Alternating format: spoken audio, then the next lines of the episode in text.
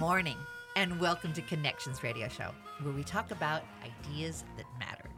I'm glad you've made the connection and are with us today. I'm Lori Fitz, your host, and I have Rick Bernardo, who co-hosts with me, and the goal of our show is to explore a wide range of topics that challenge us to see ourselves, our community, and the world around us, that get us thinking, remembering, sharing, imagining, and doing this with really interesting guests that help us make new connections. So last week, Rick, by the way, welcome, Rick. That's me. That's Hi, I'm Rick. Rick brought really interesting people together to talk about from being to doing to get the results we want. And it was part of a two-part series, so this is our second part. And last week it was really interesting. We had a variety of voices that talked about angles to approach getting unstuck when we want to do something, or sometimes when we're doing too much and we're not remembering who we are because we're just in this doing place. And we've been exploring how doing and being interrelate. Yeah. And sometimes the voices in our head that get us either shaming that we're doing too much or we're not doing enough. Yeah. What voices? That's the voice that just asked that question in my head to myself. Yeah. And big picture, how we want to make a difference. And a difference for ourselves, difference for others. And I'm delighted that Diana Christine Teodorescu is joining us again. She helped wrap up our show last week, and she's kicking off this show this week. And one of the things that I'm really interested in that Diana's background brings to us is a whole looking at intergenerational, historic, cultural, race-based trauma. She's got amazing degrees in all kinds. She's got a doctorate in leadership. She's got a master's certificate in marriage and family therapy, and these all have intersections. So welcome, Diana, to help us continue our conversation. Thank you. Thanks for having me. Good to be with you both. So when we're looking at getting unstuck, sometimes what you were sharing with us last week is kind of can get comfortable with being uncomfortable, and you can do that in a playful way, but it's intentional. You saw yourself as a pebble that kind of gets people bugged enough to start wanting to do something different. But you make the first steps and you go, oh, aha, that's why it hurts, and I get that. But then there's the next steps after that we may not know how to really look at. You know, we're part of something perhaps that it's hard to name.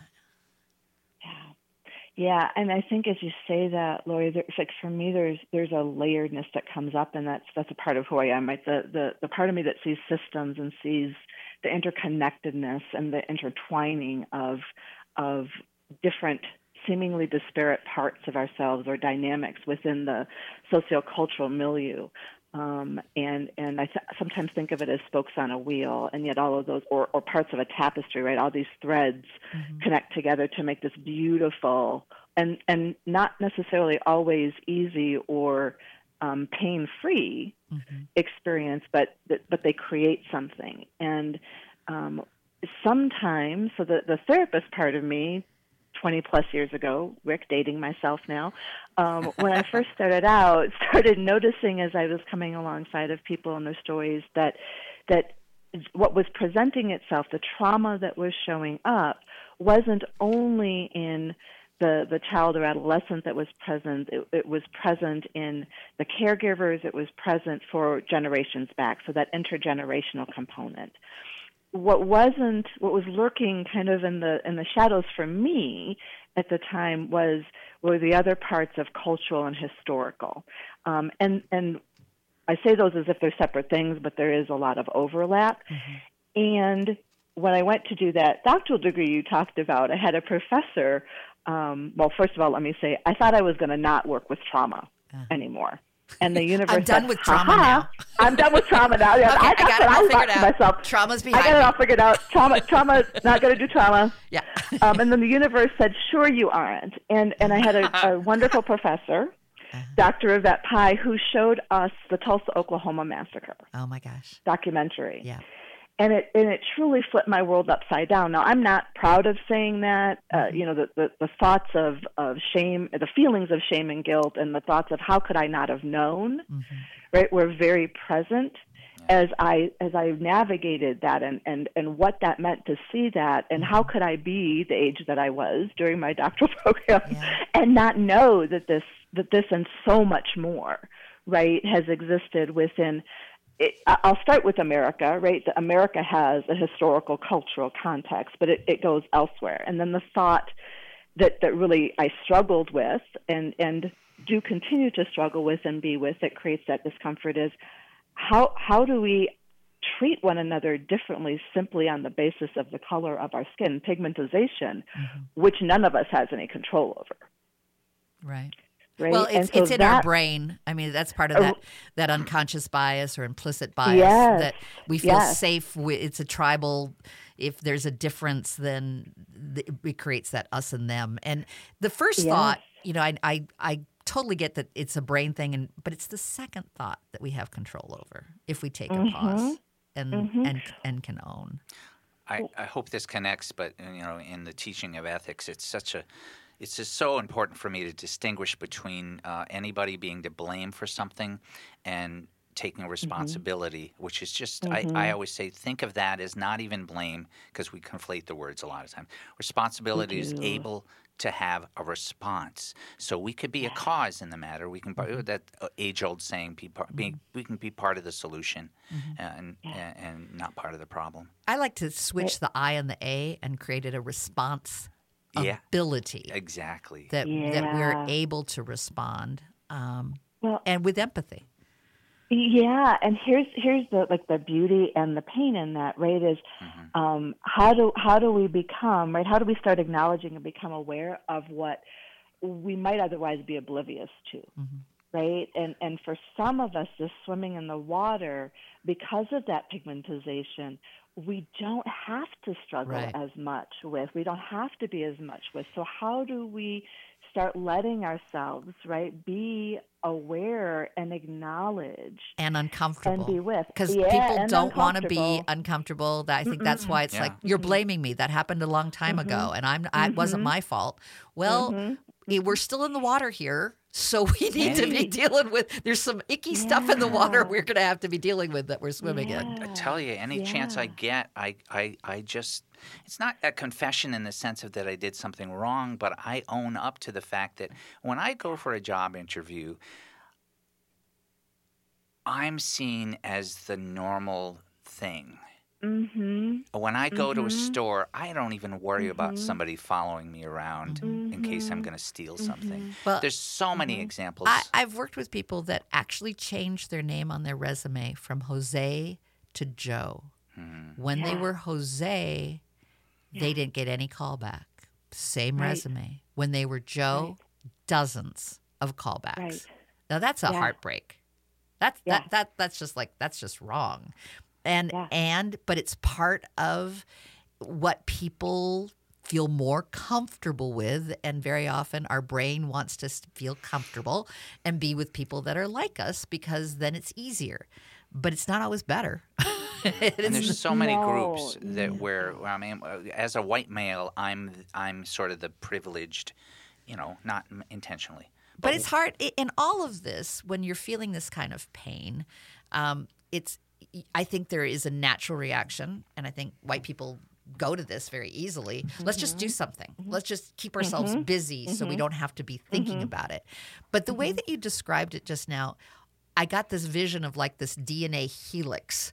There's like a DNA of trauma that you can start tracing back. And it can be very healing to look, and we can almost genetically look at where did the trauma start and how do we go back to repair that? And it doesn't mean we fix it, but there's a sense of healing and repairing that I think is important. Yeah.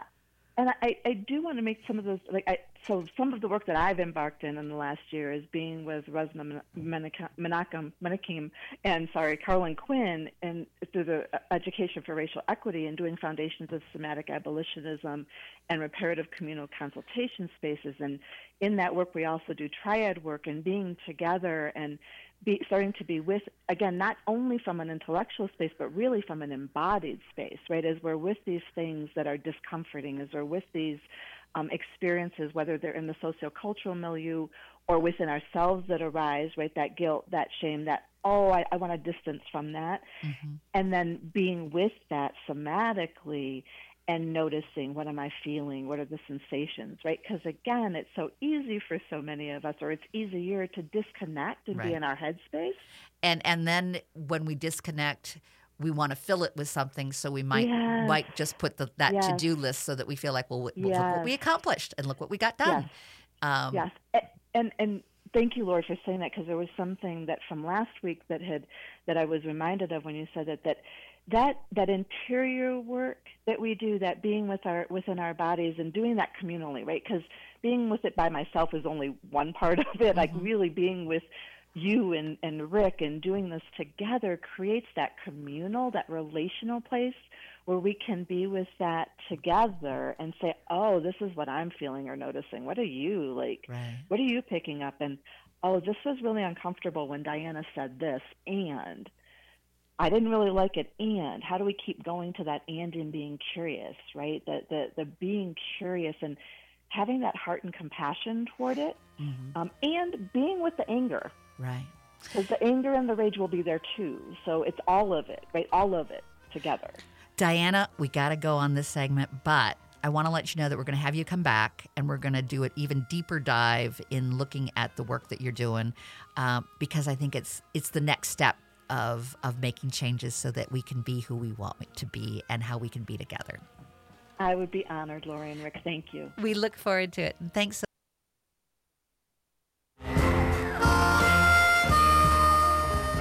Welcome back to Connections Radio Show, where we talk about ideas that matter. I'm Lori Fitz, and my co-host is Rick Bernardo. And Rick, this has been a real wonderful journey that you've put together for us. Our first show of the January and 2023 season we looked at gentle intentions. This last week, we were looking at how to differentiate between being and doing, and there's how they work together. Different approaches to addressing that. Yeah. A lot of wise voices that we literally had on. And we had Diana last week and this week, and that's Diana Christine Teodorescu. Indeed. And you had a nice reaction, after that segment as we were talking in the commercial break. A lot of what everybody, including Diana, was talking about is the inner environment and the outer environment in which we're working. And they're all very aware and versed in that.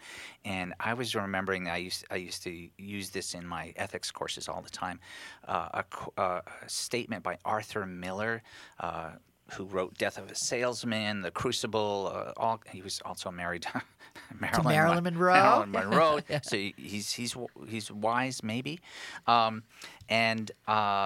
the quote is the fish is in the water and the water is in the fish, and he would mention that because he realized in his writing, he had no idea how to create a real person on the stage unless he was aware of what was going on inside them, but also what's going on socially in that group, in all the layers. Yeah.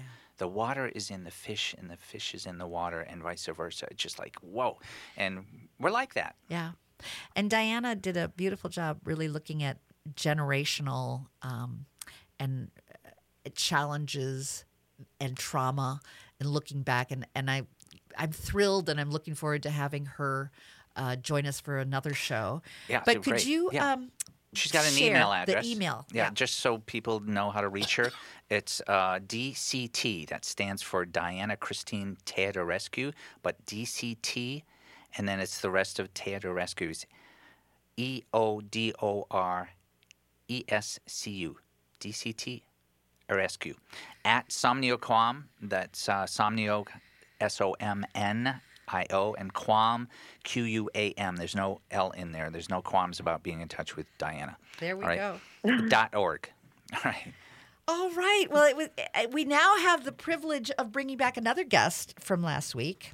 Susan Hart Gaines was sharing with us last week about working with high achievers and physicians and the challenges they face. Susan, thank you for joining us again. Yay. Thank you for having me. One of the things that struck me from last week, and if you didn't listen last week, you can go to am950radio.com and you can listen to last week on our podcast. But one of the things that struck me is you did such a beautiful job of sharing when people are under high pressure jobs, whether it's a physician or you're a high achiever in another, how very often they give to everyone else but themselves. And, absolutely. And I think that's a chronic issue in our society today. We're doing for so many other people, but we don't take a break and pause and go, yeah, but I'm angry. Why am I angry? Right. I've been busy doing, but you know, when I take a pause, I find out I'm either hurting or angry or something's going on. And you were helping to unwrap how to start to look at those things that are underneath maybe the doingness. And if you wouldn't mind just recapping some of the things that you shared in terms of how to work towards transformation.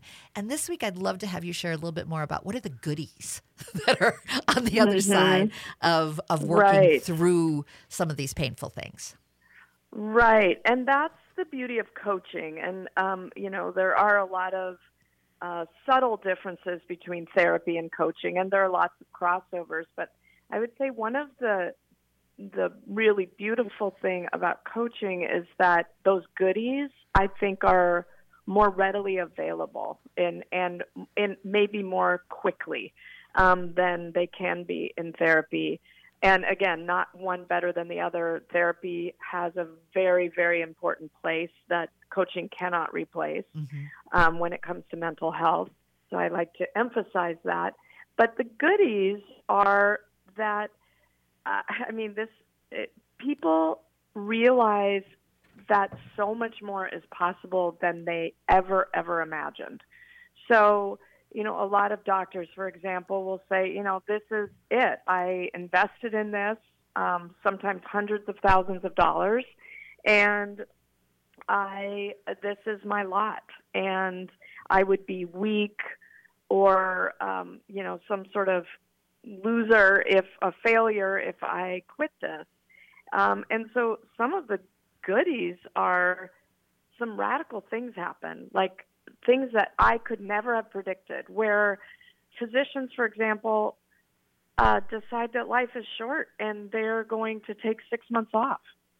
And for some people, this is, it was unimaginable, even especially some of the other goodies are even smaller than that, where they feel like they can take an afternoon off. Even coaching itself. Some people carry around a coach's card for so long, thinking this is some kind of luxury, or they can't do it perfectly, so they're not going to do it. And just taking that first step to come into a coaching office is a big deal. And it is. It's an incredible moment of self-care. As you talk about all of this, I keep thinking to myself, it sounds like, how do we start to give ourselves permission? There's this, there's a beautiful permission to call you. There's a permission to take the afternoon off. There's a permission to embrace 6 months of your life in a new way. Absolutely. And is part of that like addressing the voices in our head, or is part of that just allowing ourselves to even think that it's possible? I think it is about addressing those voices in our head. And again, with doctors and I would say other high achievers, the voices in the head are, don't be weak. That they somehow believe they're supposed to be superhuman. They're supposed to be able to do things that are above the human condition somehow.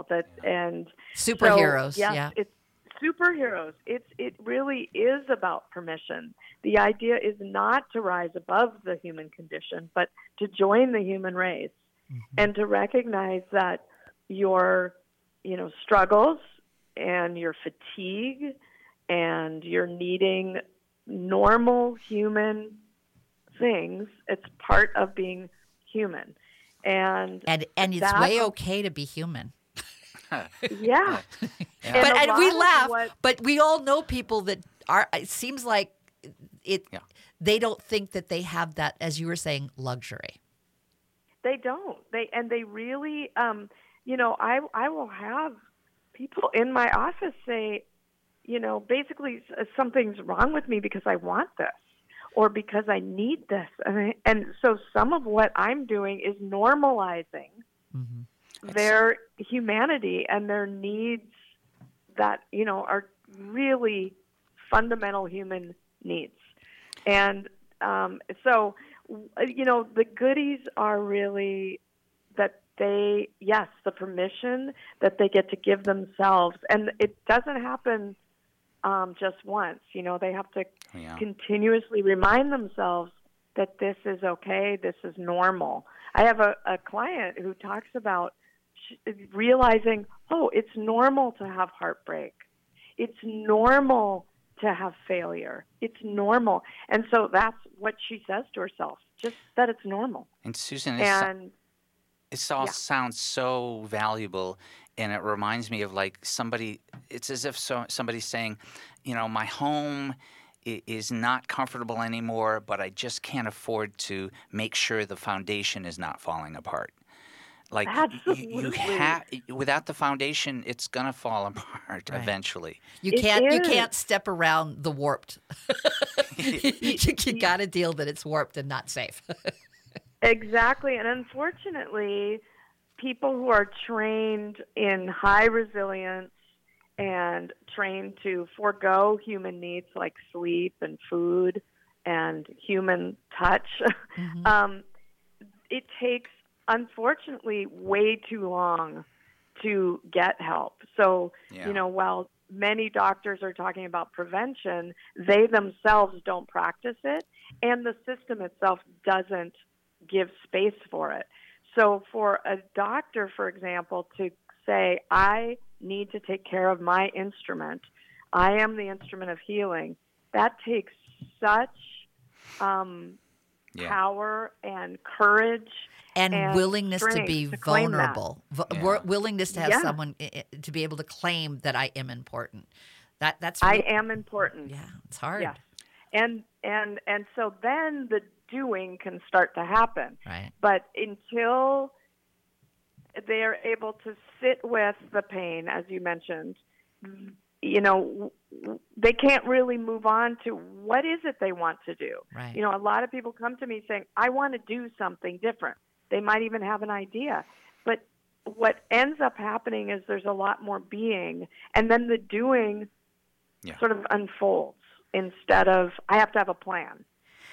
So, I have one last question for you, and that is, in thinking about our audience, what things would you recommend just to start with, to start looking at being and doing that may open up some acknowledgement for themselves that can allow themselves to feel more at ease in being, Yeah. I would say, start with that normalizing hard feelings, normalizing being tired, exhausted. That's telling you something. Mm-hmm. And asking yourself, what is it telling me? I mean, the obvious is, I need to sleep. But, there's a prescription we can all follow. Exactly. But with burnout, it's persistent, and it's not reliant on a good night's sleep. Yeah. So burnout is a different kind of tired. Yeah. And, so what's it saying to you? And really asking, what are any feeling you're having? I have a lot of people dealing with regret. What's your regret calling you to do? Mm. What's it telling you about what's really important, what really matters? So using your feelings, starting wherever you are, often it starts with physical sensations. Do you have persistent pain in your body that's not really explained? What's that saying to you? What's it calling for? So your body will scream at you if you don't listen. And so listening. Start with listening to what the signs are, what the body is saying, what your heart is saying. But it might just start with physical. A lot of muscular pain it comes with burnout. So start where you are, listen, ask yourself what it might be saying. You know, a lot of people poo-poo journaling, but journal. And if it means just writing a list, write a list. So I think those would be my top recommendations. Those are wonderful, Susan. I really appreciate you giving some very specific things that we can think about. When you said that, it reminded me I was on a plane one time and I mentioned to the person sitting next to me, like, yeah, I can sleep anywhere. As soon as I, put my head back, I'm asleep. And he goes, have you ever considered that you might be exhausted? It's like, yeah, I think I am. So exactly. You can, and even that was kind of like a nice nudge for someone else to like notice for me. Exactly. Well, again, thank you so much, Susan. I'm gonna have you give your website to share for folks, and we'd love to have you come back sometime. We'll continue this exploration. Love it. Thank you again for having me on. And your website? Wild Heart Coaching. Go ahead. Oh, it's www.wildheart, spelled H-A-R-T, coaching.com. Thanks so much, Susan. We'll look forward to having you join us again. And you're listening to AM 950, the progressive voice of Minnesota on Connections Radio Show.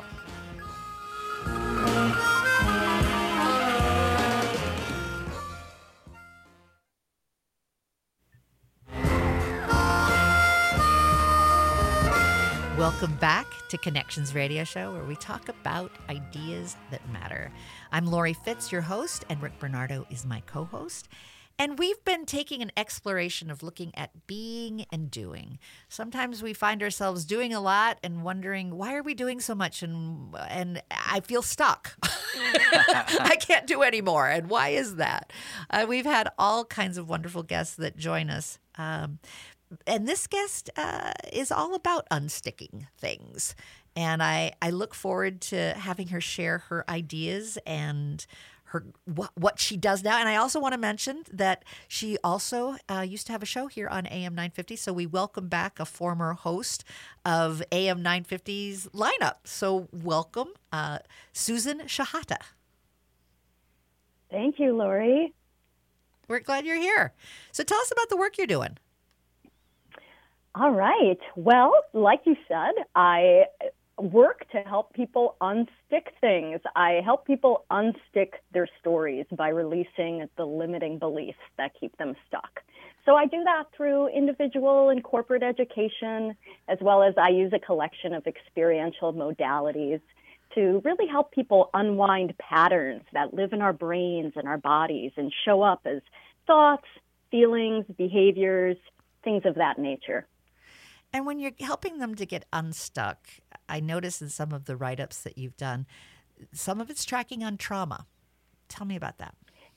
Yeah, that's correct. Well, these patterns that I'm talking about that live in our brains and our bodies, they're typically connected to either adverse or traumatic past experiences that we've had, and they end up expressing themselves in all areas of our life, personal lives, professional lives. And oftentimes we're getting stuck based on one of those difficult or traumatic experiences that we had. So, for example, at some point in our life, something happened, and that experience really sets up in our brain and our body with some specific takeaways, like beliefs like I'm unsafe or people abandon me. And then those beliefs, they go on to create havoc in our lives at various levels. And that's oftentimes what's keeping us stuck. Can you give an example of someone who, or either yourself or others that you've worked with, what trauma created the stuck and how you help them work through getting to the place of being unstuck? Yeah, so One of the things that's helpful to understand is when I'm talking about these bodily memories, it's that when we experience something difficult or traumatic, and I can give some examples of that as well, basically what happens is our body has an unconscious physiological response that we're usually familiar with, this idea of fight or flight, but there's actually a number of different trauma responses: fight, flight, freeze, fawn, flop. And these trauma responses, what happens is they come up in that original experience, but in the present moment, whenever a stressful situation comes up that might remind the body of that past experience, our body has that default response to one of those states, and we can get stuck there. So we often think of being stuck as being frozen, like immobile, not being able to move forward. Like a rabbit when it's in fear, it just stops. Yes. Yeah. Mm-hmm, exactly. And that would be like our freeze response. But really, we can get stuck in any of our trauma responses. We can get stuck in anger, which would be our fight response. We could get stuck in avoidance, which would be our flight response. So we can really get stuck in any of these stress or trauma responses. I have a question that's the physical, and the body has taken in this bad experience. The body can take in a good experience as well. I bring this up only because I remember when I first started getting back into horseback riding, and I had had horses when I was a kid, I would use a saddle and my leg would go in a certain way, and all of a sudden it opened up wonderful memories of riding. And I knew there was something that my body had responded to. Do you ever use, not only for the trauma, but also for some joyous opportunities, what the body can tap into? Yeah, that's such a wonderful question, and you're really hitting it on the head with that. Our body is storing these somatic or body-based memories, and we have access to all of these really wonderful, joyful memories as well.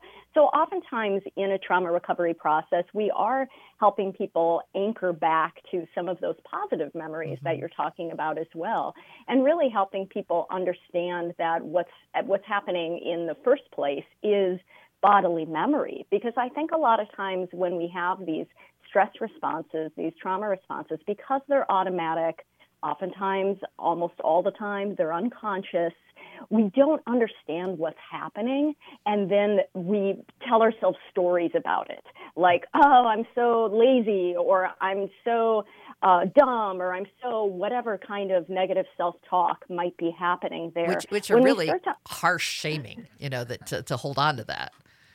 Yeah, right? Our self-shaming, in self-talk. Yep. Absolutely. And so when we start to understand that these are bodily memories, I think we can give ourselves a lot more grace and start to work with them a little differently. I love that idea of giving ourselves grace through how our body reacts, and that just opens up all sorts of possibilities, doesn't it? It allows us not to be mean to ourselves.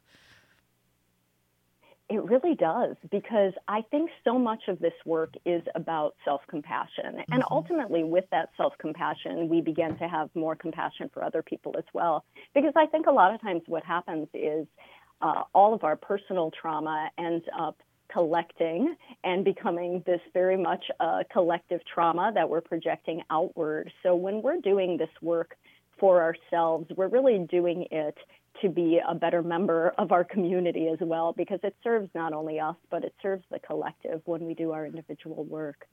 Do you have a sense of why it's hard for us to be compassionate to ourselves?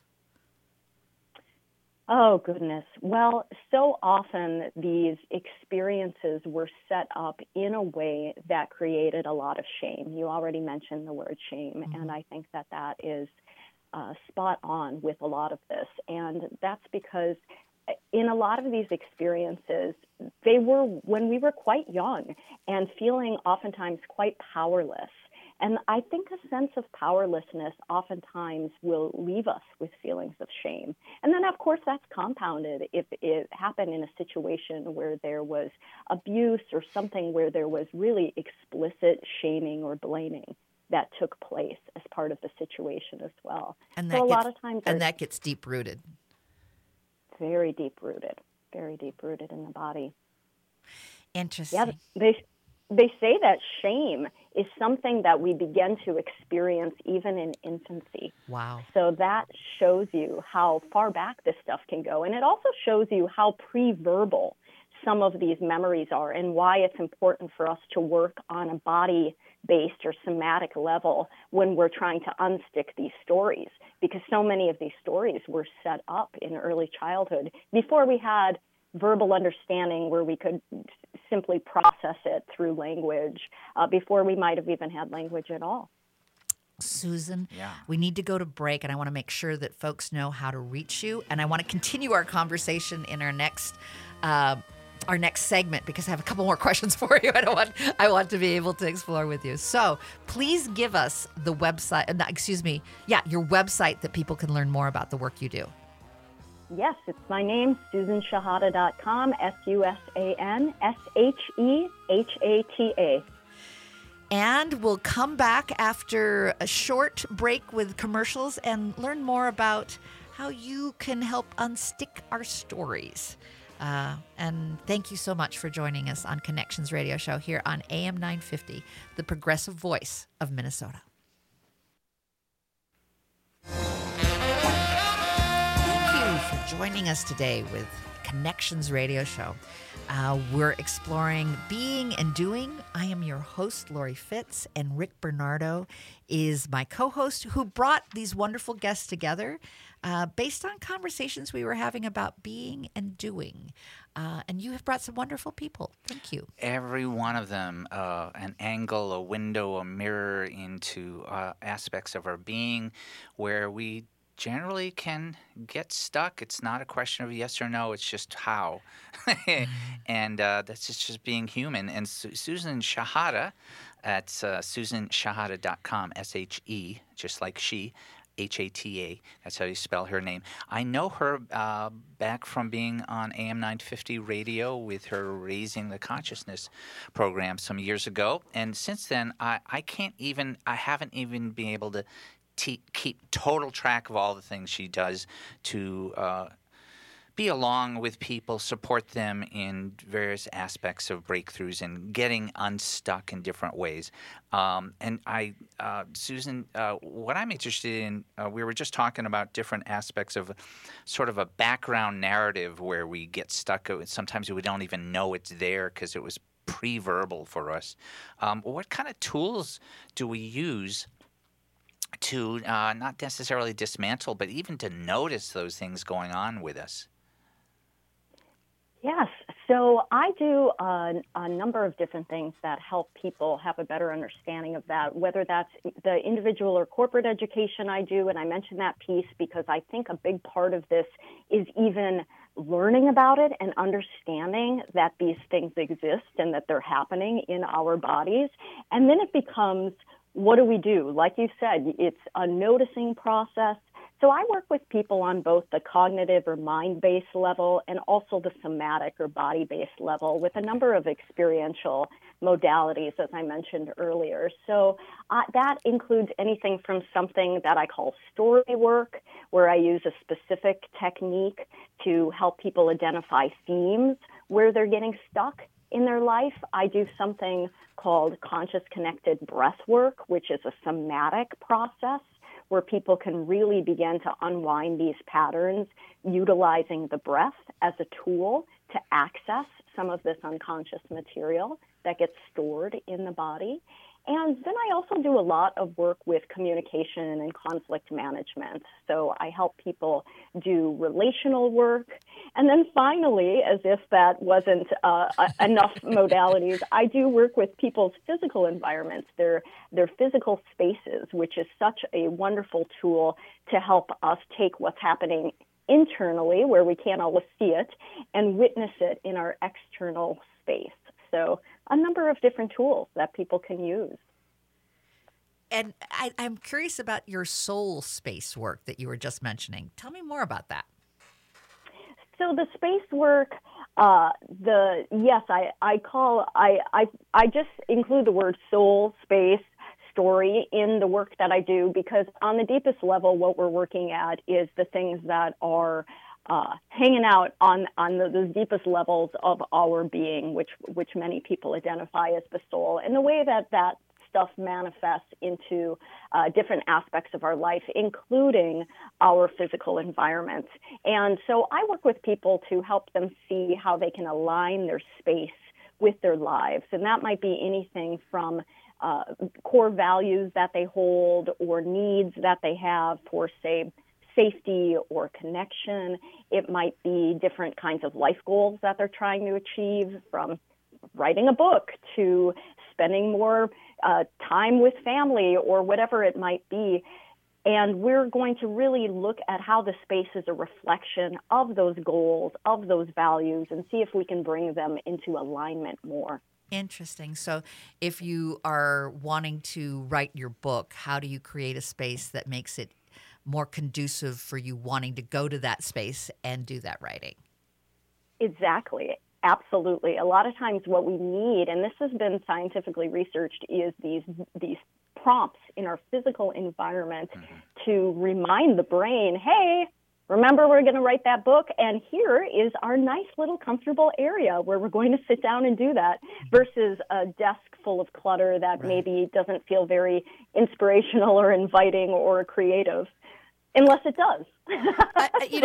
So again. And I can relate to that. I actually started to get into beautiful pens for my to-do lists for everything. And it really it makes it more joyous for me. For a long time, it was like, oh, where's this? And, you know, you're looking for a pen or a pencil. But now I take pride in, I know I'm going to have to make some lists every day. Why not have a beautiful pen that makes me feel good about, writing that to-do list? And there's so much of a depth and breadth of various traditions, many of them Japanese and Chinese, around environment. It's just feng shui, things like that, where I've always been fascinated with how energy flows within us but also around us. And I know Susan Shehata has been working in that field for a long time. Susan, another thing that I find, and getting back to my horse as a memory, I know that I went to the barn a lot when I wanted to find peace, when I wanted to have a place where I didn't have, the voices in my head, because I felt so connected in my barn. And I still do that today. I have a barn now with my horses. Do you help with in finding your peace? What gives you joy in addition of things that you need to do? Exactly. Well, because the thing is that we want to have those spaces. Remember I said earlier that we have those bodily memories that we can anchor back to. Well, just like that, in our physical environments, we can create a specific space, like you're saying, where it is a space that invites us to come into it and either be or do in a certain way. So it might be something that is more active, like we mentioned, the writing of the book, but it can simply be a place where we're sipping our coffee and relaxing and looking out the window at our garden, or just doing a quiet reflection exercise, meditation exercise. And when we have a specific space that we do that, just like you're saying with your barn, the body remembers.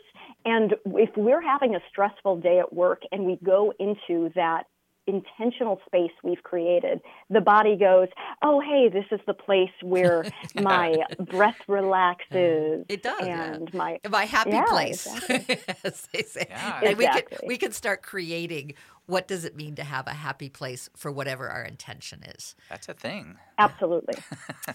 Susan, your insights are wonderful and allow us to imagine possibilities for ourselves.